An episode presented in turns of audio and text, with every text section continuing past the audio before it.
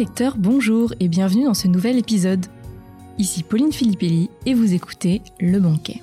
Le Banquet, c'est le podcast pour les passionnés de livres sous toutes ses formes, que ce soit la littérature classique, de développement personnel, les magazines, tout y passe. Je poste un épisode toutes les semaines et une fois par mois, dans la rubrique intitulée Livrez-vous, je me fais un petit gueuleton littéraire avec un auditeur pour qu'il nous partage son livre coup de cœur. Cette semaine, je reçois Matteo Scognamiglio, qui est étudiant en deuxième année de prépa littéraire. Il a choisi de nous parler d'un livre qu'il a beaucoup aimé, La promesse de l'aube de Romain Gary. Ce livre au titre intrigant est un roman autobiographique, et Matteo nous explique d'ailleurs la nuance entre autobiographie et roman autobiographique, qui ajoute du coup sa part de mystère à l'œuvre. Si ce livre est avant tout une déclaration d'amour à sa mère, dévouée corps et âme à son fils, grâce à laquelle il a eu un destin assez incroyable, c'est aussi le récit poignant d'un fils ayant conscience que le dévouement excessif pour un enfant a un prix. Voici donc ma conversation avec Mathéo sur La promesse de l'aube de Romain Gary. Bonjour Mathéo, bienvenue sur le banquet. Bonjour, merci de me recevoir. Alors, avant que l'on discute du livre, est-ce que tu pourrais tout d'abord nous parler de toi, de ton rapport au livre, depuis quand tu lis, tes premières lectures peut-être? Euh, Bah alors, j'ai de manière générale, je crois que j'ai pratiquement toujours lu. Quand j'ai bah, quand j'ai vraiment appris à lire à l'école, il y a ensuite eu toutes euh, les séries un petit peu euh, pour enfants, La Cabane Magique, Harry Potter. Et avant même que je ne sache lire, en fait, on m'a toujours lu des histoires de soir, donc j'ai un rapport euh, qui remonte à très loin avec la, avec la littérature. Par contre, il y a une période qui a vraiment changé mon rapport à la littérature. Et ouais, ce que j'appelle euh, le moment où je suis entré en littérature en quelque sorte et le moment où j'ai arrêté simplement de lire quelques livres de temps en temps, mais vraiment à devenir un lecteur assidu, à me poser des questions sur ce que je lisais. Ça peut sembler bizarre. J'avais 16 ans, c'est un livre en fait de Frédéric Becbédé qui s'appelle un roman français qui a été élu euh, prix Renaudot en 2009. Et ça peut paraître étonnant parce que c'est quelque chose de très contemporain, mais ça a, été, ça a été une révélation pour moi. D'accord. Et ça m'a montré que la littérature pouvait être accessible. J'avais longtemps euh, eu cette tendance à, à placer la littérature sur un piédestal. C'était une discipline hmm. un petit peu intimidante avec euh, un, un, lourd passé. C'était quelque chose qui me paraissait inaccessible et inaccessible même d'une manière un peu linguistique parce qu'on évidemment on n'écrivait pas il y a 200 ans, il y a 300 ans comme on peut écrire aujourd'hui. Oui. Et j'avais un petit peu de mal à me plonger totalement dans les lectures. Et le fait de lire une œuvre contemporaine, euh, ça m'a ouvert d'autres horizons, d'autres perspectives, et de fil en aiguille, en fait, en partant du roman contemporain, je suis allé vers les classiques.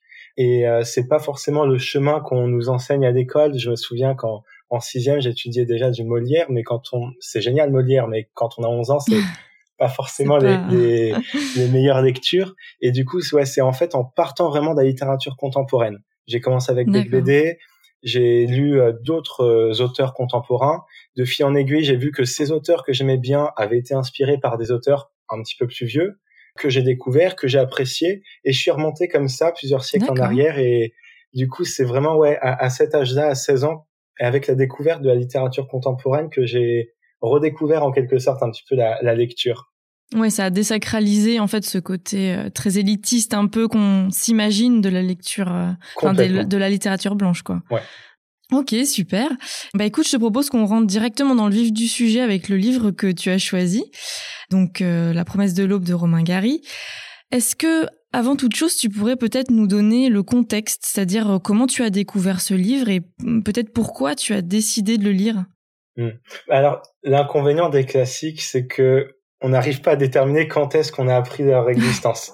euh, c'est le cas pour moi avec la promesse. Ils sont, ils font un peu figure d'autorité. Ils sont toujours là dans un coin de notre tête et bah, la promesse d'aube a toujours été là dans un coin de ma tête. Mais je me souviens du moment par contre où j'ai passé le pas, où je me suis dit ça y est, tu vas lire, euh, tu vas lire ce roman. J'y vais. euh, et c'était, bah, c'était pareil à 16 ans en fait. Hein, dans toute cette période où j'ai redécouvert la littérature, j'avais lu un livre de François-Henri Désérable qui s'appelait Un certain Monsieur Piecaini, qui était sorti en septembre pour la rentrée littéraire. Et en fait, ce fameux Monsieur Piecaini, c'est un personnage de La Promesse de l'Aube. Ah. Et euh, donc l'auteur François-Henri Désérable part à la recherche de cette personne Et c'est ce livre, en fait, c'est à la fois une enquête et aussi un, grand hommage à Romain Gary et un grand hommage à la promesse. Et la façon dont euh, François-Henri Deshayras parlait de, de, de, la promesse de l'aube, la façon dont il parlait de Gary, m'a convaincu euh, mmh. et m'a, m'a conforté dans l'idée de me dire, bah ça y est, tu vas lire ce livre. Ouais. Il t'a définitivement donné envie de d'ouvrir cette euh, ce livre, quoi. Complètement. ok, d'accord. Alors, j'ai vu que c'était un roman autobiographique, du coup. Est-ce que tu pourrais nous dire de quoi parle ce livre? Ouais. Euh, c'est alors j'en reparlerai peut-être un peu plus tard, mais il y a, y a tout un débat en fait autour de du côté un peu autobiographique, mais c'est en tout cas c'est très inspiré de sa vie et euh, plus en fait que sa vie, c'est vraiment pour moi l'hommage d'un fils pour sa mère. C'est témoignage d'un amour inconditionnel et d'un amour euh, d'un amour passionnel, parfois un petit peu excessif, et évidemment, c'est un, un, un, ouvrage qui parle aussi de, de la vie de, de, Romain Gary, de ses exploits, mais on comprend que tout ça a été réalisé uniquement dans le but de satisfaire les espoirs que sa mère avait placés en lui. Et c'est un, un, côté très intéressant euh, dans le rapport qu'un fils peut entretenir avec sa mère, et aussi, ben évidemment, dans tout l'aspect historique, ça retrace une bonne partie du XXe siècle et une bonne partie d'Europe. Ah oui. Ça commence à, Vilnius, on se retrouve ensuite euh, à Nice, on se retrouve à Paris, puis à Londres, euh, même en Afrique du Nord quand il y a voilà, quand il y a la guerre. Et euh, c'est une, grande fresque famille familio-historique en quelque sorte. D'accord. Oui, d'ailleurs, j'ai lu que Romain Gary disait de ce livre-là que c'était le livre auquel il tenait le plus.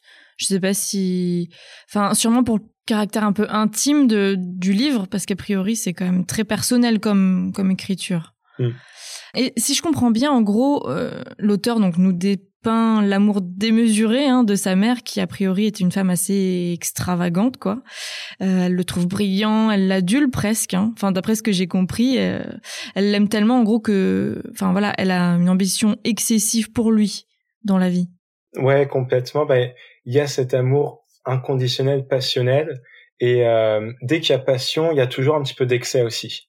Hmm. Et c'est vrai, comme tu le dis très bien, c'est elle place en lui des ambitions qui sont complètement excessives, qui peuvent même paraître irrationnelles euh, quand on sait d'où d'où ces deux euh, ces deux personnes viennent. mais je pense qu'il faut peut-être replacer cette ambition excessive dans le contexte, parce que justement, Romain Gary et sa mère viennent d'un milieu très pauvre, et cette ambition excessive que la mère place en son fils, je pense que c'est peut-être aussi un moyen de s'échapper de leurs conditions sociales. Je pense qu'elle voit en, cette ambition un moyen d'émancipation. Ah oui, bah oui. Et Gary, de son côté, veut réussir pour sa mère. Euh, aucun enfant n'aime décevoir sa mère. Et je pense que c'est sans cette ambition-là, il ne serait pas devenu Romain Gary. Mais il y a aussi peut-être dans cette ambition excessive une forme de transposition narcissique de la mère qui ah euh, était une actrice qui n'a pas réussi à percer, euh, comme on dirait aujourd'hui, et euh, elle place en lui plein d'espoir et elle voit en lui peut-être celui qui accomplira ce qu'elle n'a pas pu accomplir. Ah ouais, elle transfère sur lui en fait ce qu'elle n'a pas réussi personnellement dans sa vie en fait quelque part. D'accord. Ok. Et peut-être on pourrait dire un mot sur elle parce que, bah, en gros, c'est une femme qui, donc voilà, n'a pas eu une vie facile. Hein. Elle a élevé seule son fils pendant l'entre-deux-guerres en plus. Euh, est-ce que peut-être tu pourrais nous dire, euh, nous en dire un peu plus sur elle? Oui, bah c'est euh, initialement c'est une femme qui est assez lettrée, qui a été actrice de théâtre, qui a déjà vécu à Paris, qui parle assez bien français. Mais tout ça, c'est des éléments qui sont antérieurs en fait à la vie de Romain mais qui sont importants parce que ça contribue à toute ambition qu'elle place en lui. Mais euh, quand on ouvre la promesse, on se retrouve, comme tu l'as dit, bah, avec une mère euh, célibataire qui élève tout seul son fils dans un contexte difficile, dû à l'entre-deux-guerres et aussi dû à leurs conditions euh, sociales qui est pas excellente. Et c'est une femme qui est complètement dévouée à l'éducation de son fils. Elle veut ce qu'il y a de mieux pour lui en toutes circonstances. Et c'est ça qui va en fait c'est conduire à déménager en France, à vouloir rejoindre ce pays qui est de saint Graal pour eux, euh, dans leur mmh. esprit, dans leur conception de la liberté, euh, de la condition sociale. Ouais, et j'ai vu qu'elle l'a vrai, enfin, elle l'a vraiment élevé dans l'amour de la France en fait. Enfin, vraiment, mmh. elle vouait un culte un peu à ce pays, c'est ce que j'ai cru comprendre. Ouais, complètement, complètement. Ouais, d'accord. Et, et, même, enfin, pareil, j'ai vu que c'était une femme très moderne pour l'époque a priori parce que, enfin, elle était quand même seule et, enfin voilà, son ambition pour son fils c'était quand même, euh, comment dire, assez moderne, j'ai envie de dire, parce qu'à l'époque c'était, il fallait un mari, enfin, c'était pas du tout. Euh... Complètement, c'est un un exemple de, de femme moderne qui, euh, en quelque sorte, cumule toutes ses tâches parce qu'il y a eu l'absence d'un père. Ouais et elle essaie de, de s'en sortir à la fois pour elle et pour son fils. Et euh, aussi, euh, bah, à l'époque, l'ascension sociale, en quelque sorte, était pas forcément euh, aussi ah euh, possible qu'aujourd'hui, euh, si tant est qu'elle soit vraiment possible aussi aujourd'hui. Mais donc, elle a, oui, c'est une femme très moderne, une femme, une femme extrêmement forte qui a pris la décision de partir dans un pays complètement étranger avec son fils assez jeune et ouais, oui, c'est vrai, c'est très juste une femme moderne, ouais. Et est-ce que tu pourrais nous raconter quelques anecdotes euh, bah, de ce qu'elle a fait pour lui? Parce que bah, voilà on parle de donc de cette femme qui se dévoue corps et âme pour son fils pour qu'il réussisse. Mais euh, enfin comment ça se passe concrètement? Comment fait-elle pour arriver à ses fins? Euh, bah alors euh, il y a il y a pas mal d'exemples disons qu'elle est très bah, elle est très excessive évidemment et euh, pour elle, l'émancipation de son fils doit passer par euh, l'exercice d'une discipline artistique, mais pas n'importe laquelle. Euh, initialement, elle veut que Romain fasse du violon, mais il s'avère qu'il est complètement mauvais. Il est, il est vraiment nul en violon, et le professeur va dire à la mère qu'il est vraiment pas fait pour ça. Et donc après, Romain va se découvrir une passion pour la peinture, mais elle va lui interdire de faire de la peinture parce que, mmh. selon elle, les peintres sont tous condamnés à, des fins tragiques, euh, suicide, ah. meurtre, mutilation. Donc il y a des exemples très ambitieux. Il y a aussi euh, quand ils sont à Nice, ce moment euh, à la fois drôle et, puissant où elle ordonne à son fils de se rendre en Allemagne pour tuer Hitler. Elle se ravise finalement la veille du départ. Donc il y a tout ce côté très romanesque. Et après il y a aussi tous les sacrifices maternels elle est capable bah, de se priver de nourriture pour que son fils mange à sa faim. Et ensuite, une fois qu'il sera couché, elle mangera les restes, elle trempera du pain dans des sauces pour euh, elle se nourrir. Elle va aussi cacher son diabète pour pas que Romain s'inquiète pour elle et que Romain continue de poursuivre ses études à Paris. Et donc c'est euh, vraiment une dévotion euh, absolue, un dévouement absolu pour pour pour son fils. D'accord. Et j'ai lu que lui trouve tout ça excessif, enfin, qu'il trouve que c'est même un poids. J'ai noté la phrase Il n'est pas bon d'être tellement aimé si jeune, si tôt, ça vous donne de mauvaises habitudes. Mmh, oui.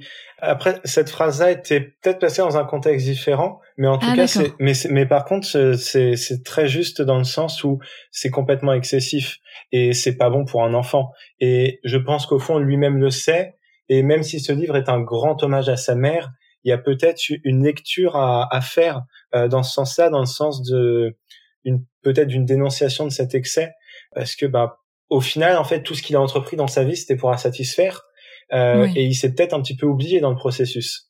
Et donc c'est pour ça que bah, la, phrase que tu as citée, euh, je pense qu'on peut aussi la lire justement dans ce sens-là, comme tu l'as, comme tu l'as, comme tu l'as bien cité. On peut la dire aussi dans dans le fait que c'est un poids euh, à porter. Ok.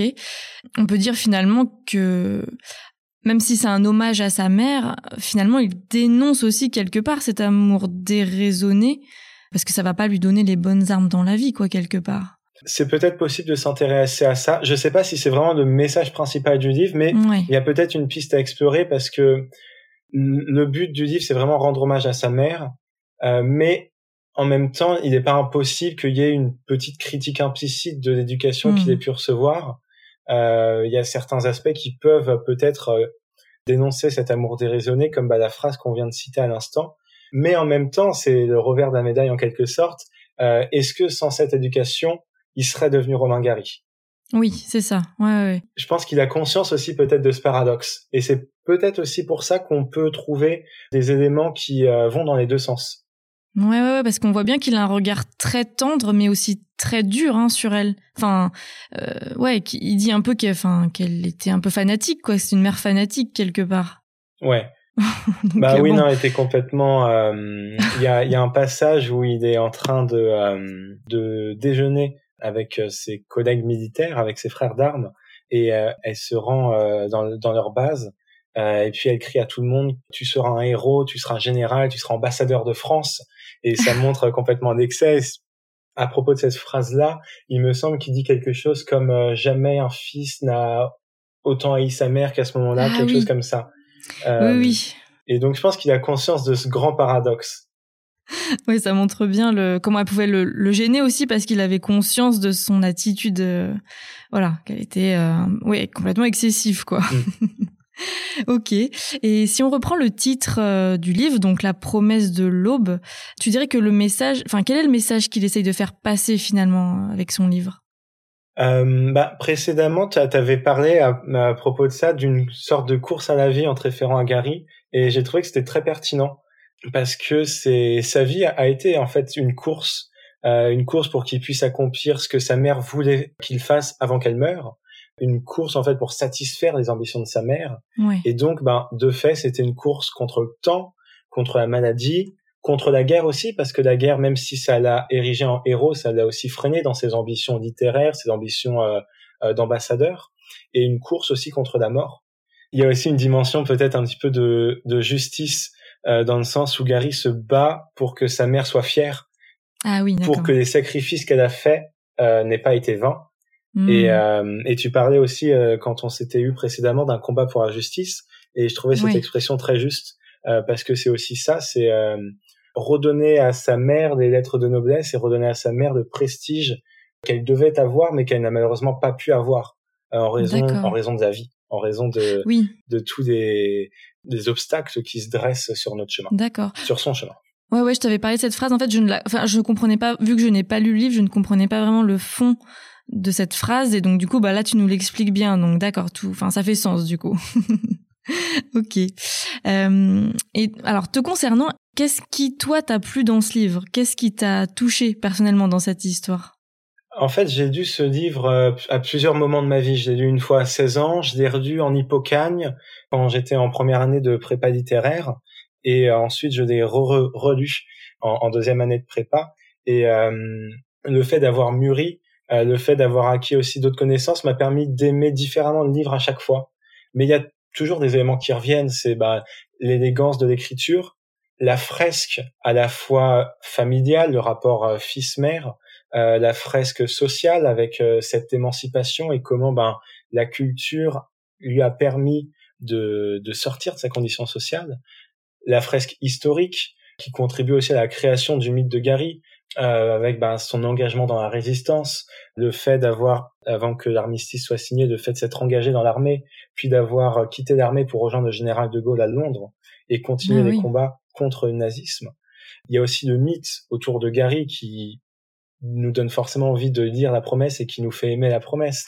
C'est euh, le seul écrivain qui a remporté deux fois le prix Goncourt. Il vient d'un ghetto de Vilnius et il devient ambassadeur. Euh, il devient un des plus grands romanciers du XXe siècle. Et c'est tout un tas de choses qui, qui m'ont fait aimer ce livre.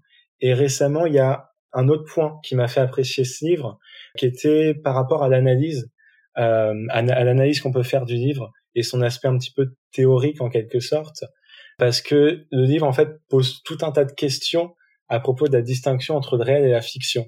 Parce que quand on se réfère à la couverture de Gallimard, il y a marqué récit, ce qui nous dit donc bah, que c'est un, une histoire qui nous a raconté, une histoire vraie. On pourrait même croire que c'est une autobiographie. Et Gary, par contre, s'est toujours défendu d'avoir d'avoir écrit une autobiographie. Il disait que c'était un roman autobiographique et roman introduit donc une petite part de fiction. Et euh, par exemple, dans le livre, il y, a un, ouais, il y a un exemple qui est très frappant, c'est lorsqu'il apprend le décès de sa mère. Dans le livre, il nous est dit que Gary apprend le décès de sa mère lorsqu'il rentre à Nice après la guerre. Et dans les faits, on sait aujourd'hui qu'il l'a appris euh, quand il était encore euh, à la guerre. Et ah. du coup, c'est très intéressant du point de vue de l'analyse de ce qu'on appellerait de la narratologie. Le mot fait peur, mais c'est tout bête en, fait. C'est en, en, gros, quand on parle d'autobiographie, le narrateur, celui qui raconte l'histoire, et l'auteur sont, se confondent, sont les mêmes.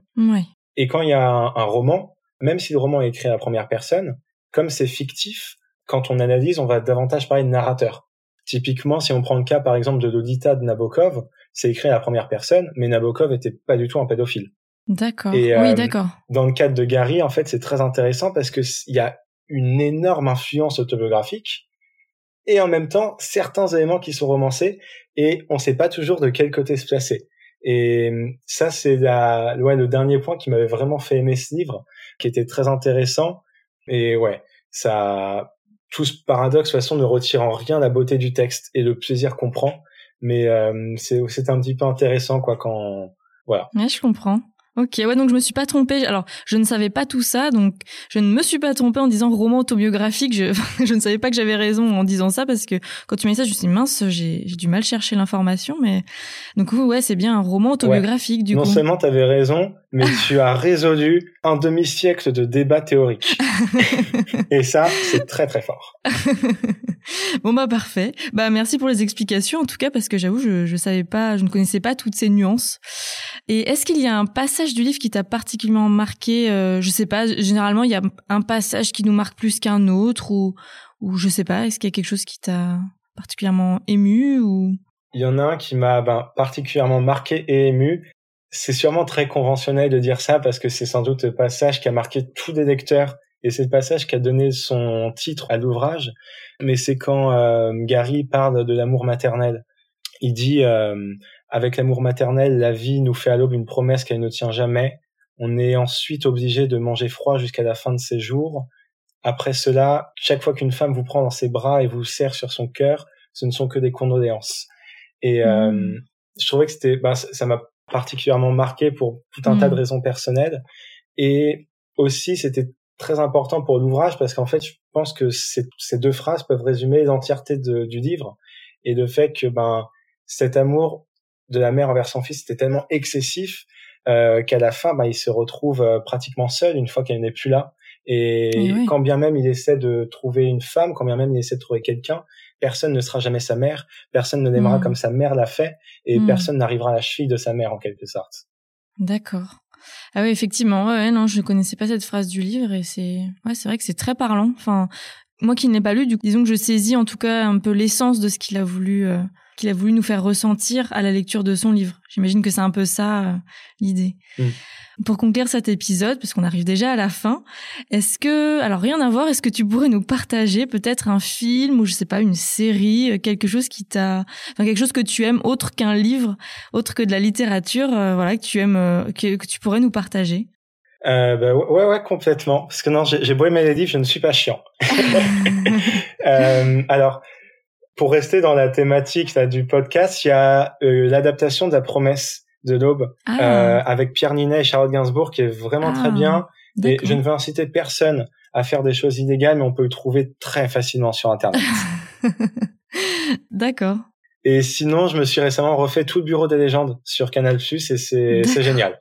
Ok. Est-ce que tu peux nous en dire deux mots Enfin, en gros, de quoi ça parle en, deux mots euh? Ouais, bien sûr. Bah, du coup, le Bureau des légendes, en fait, ça parle d'un service au sein de la DGSE, euh, en gros des services euh, secrets français, on, on, suit en fait euh, toutes ces personnes qui sont euh, envoyées sur le terrain, qui sont sous légende, d'où le titre de la série. Il y a une dimension à la fois politique, à la fois géopolitique. Il y a en, même temps des actions, mais on tombe pas non plus dans euh, dans le cliché des espions. C'est très très bien renseigné et on n'est pas dans du James Bond. J'adore James Bond, j'adore Mission Impossible, mais là c'est quelque chose qui se rapproche vraiment de la réalité et c'est à la fois intéressant parce que c'est un univers qu'on connaît pas du tout et en même temps on passe un super moment. Euh, c'est très bien réalisé, il y a des super acteurs. Il y a Mathieu Kassovitz euh, notamment ah, dedans et euh, c'est non ouais c'est assez bien. Je sais que beaucoup de personnes sont réticentes aux séries françaises parce qu'ils ont tendance à les trouver un peu chiantes, mais franchement ça vaut le détour. D'accord. Ok, super. Bah, merci pour ce petit partage. Et eh ben, en tout cas, merci aussi d'être venu sur le banquet pour nous parler de ce livre parce que vraiment, c'était super intéressant. Donc, euh, merci beaucoup à toi. Merci beaucoup pour l'invitation. Cet épisode est maintenant terminé. J'espère qu'il vous aura inspiré et donné une nouvelle idée de lecture. Si cet épisode vous a plu, N'hésitez pas à en parler autour de vous, à le partager et à me mettre une note 5 étoiles pour m'aider à donner de la visibilité à mon podcast. En plus de me mettre du baume au cœur, ça m'aide vraiment. Merci beaucoup à tous ceux qui prendront le temps. Quant à moi, je vous dis à la prochaine pour vous rassasier avec un nouveau banquet littéraire.